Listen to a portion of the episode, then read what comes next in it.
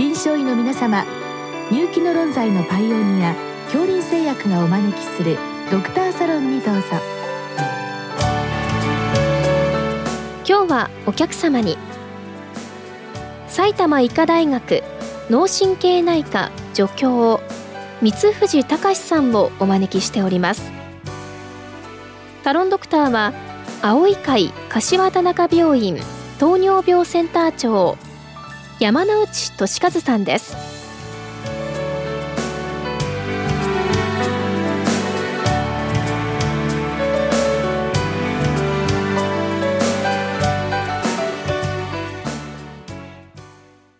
三藤先生よろしくお願いいたします。どうもよろしくお願いいたします。今日は埼玉県久喜市の先生からのご質問です起立性調節障害の診断にシェロングテストを施行することが多いわけですけれどもこの解釈についてご教示くださいということでございます。先生まずこのシェロングテストについて簡単に解説願えますか？はい、えー、シェロング試験と言いますのは、まあ、別名能動的起立試験という言い方をします。でこれは考案したシェロング先生は起立不対症状がある患者さんのえー、起立不対症の原因が交感神経が緊張した体性頻脈型なのか、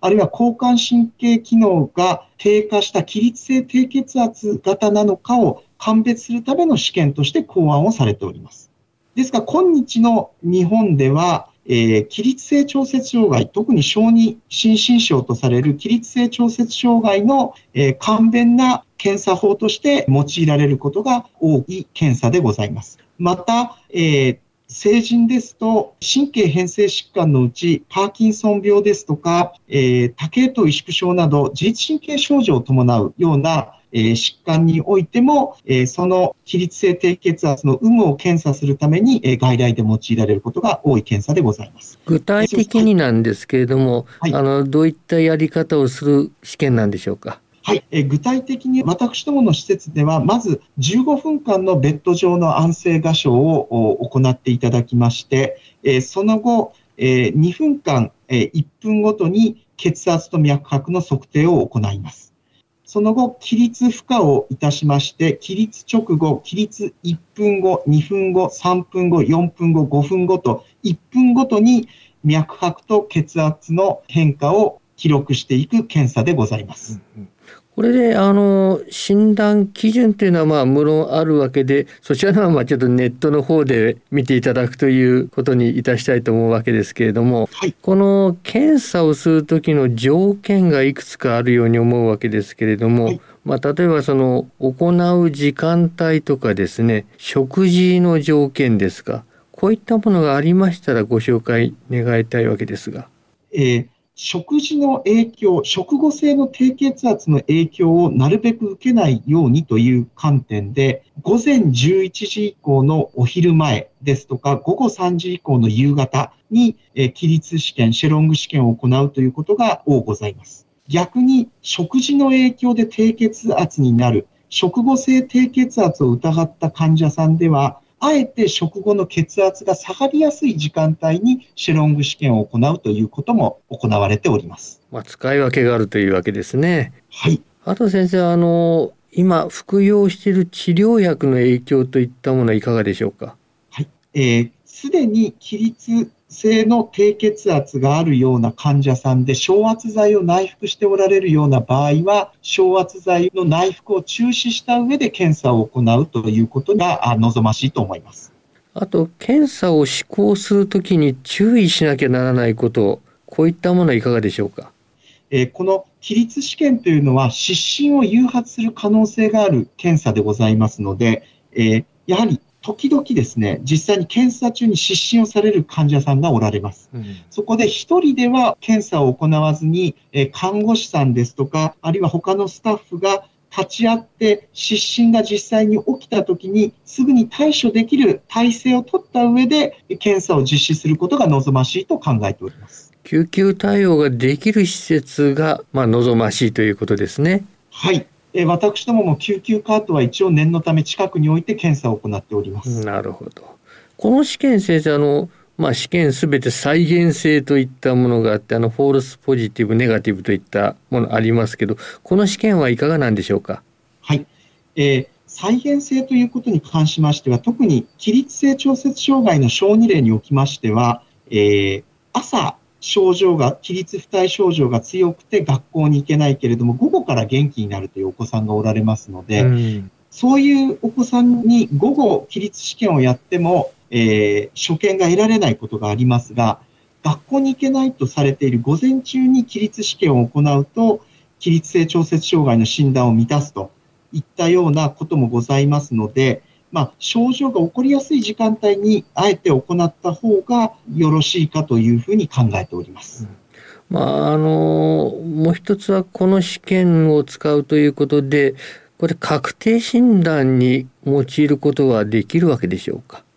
えー、確定診断といたしましては、起立試験には能動的起立試験と受動的起立試験がございまして、まあ、このシェロング試験のような能動的起立試験で、え、起立性低血圧ですとか耐性頻脈を認めた場合は、まあ、それだけでも診断として、えー、よろしいかと思います。ただ、それで陰性だった場合は、受動的起立試験であるティリト試験まで行うことが望ましいというふうに考えております。うん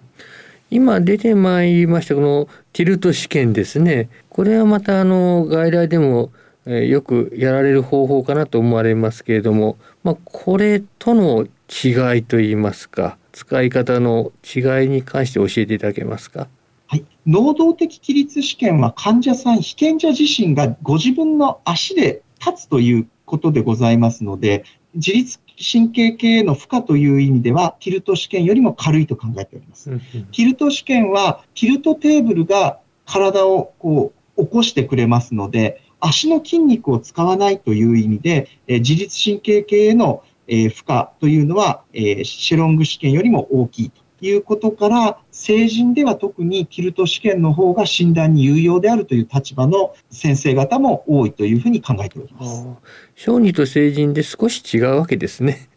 はい。小児心身医学会のガイドラインでは、能動的起立試験の方が受動的起立試験よりも優れているという立場の記載が見受けられます。あと先生、あの、このご質問の中にあるんですが、新規律試験というのがあるみたいですが、はい、これの位置づけはいかがなんでしょうか？はい。えー、新規律試験に関しましては、えー、小児の心身医学ガイドラインに載っております、起立性調節障害の4つのサブタイプのうちの1つの起立直後性低血圧というものがございまして、これは、えー、起立直後に血圧が下がって、血圧が回復するまでの時間を見なくてはいけない。うん、でそれができる唯一の検査が新起立試験になっております。ですから、シェロング試験ではちょっと起立性調節障害を疑っても、え起立直後性低血圧の、えー、その診断ができないという、まあ、弱点というか欠点があるということでよろしいかと思います。ありがとうございます。えー、先生、この起立性低血圧の治療を簡単にお伺いしたいわけなんですが、あの治療薬の方からお伺いしたいわけですがどういったものが使われるわけでしょうか？はい、えー、起立性調節障害のうち起立性低血圧などではですね、えー、昇圧剤としてミドドリンを使うことが多いです。うん、で、えー、あとフロリネフを使うこともあるんですがフロリネフは低カリウム血症などの副作用がございますので、うん、やはり使用にあたってはちょっと慎重にいった方がいいかなと思っております。また、高齢者ですと、起立性低血圧に加えて、外性の高血圧を認める場合がありますので、うん、そういった方には特にやはりフロリネフの使用というのは注意した方がよろしいかと思います。また、漢方薬の補充液等や深部等を併用する場合もございます。うん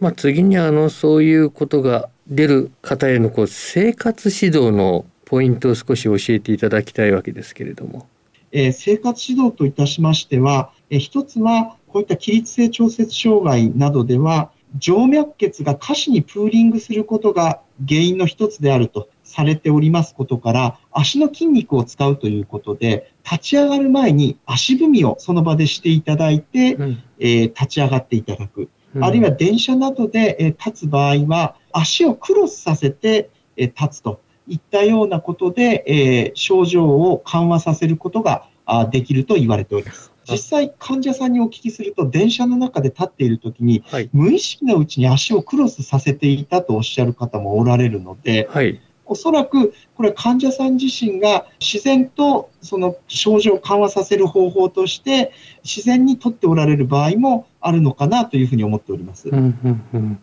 まあ、それはなかなか面白いポイントでございますね。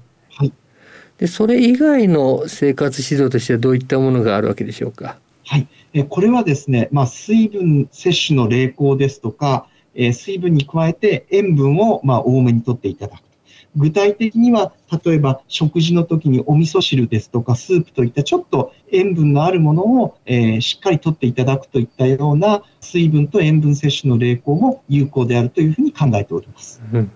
まあ、あの、高齢者になってくると成人だとなかなか難しいことも出てまいりますが。はい。ですから、まあ、成人の場合はですね、あの、やはり水分、塩分の摂取というのはあまり強調せずに、例えば男性ストッキングですとか、そういったものを、まあ、使うようにということと、あとは下肢の筋力強化に、えー、努めていただくといったような、歩きなさいといったような指導を実際は行っております。どうも先生、今日はありがとうございました。ありがとうございました。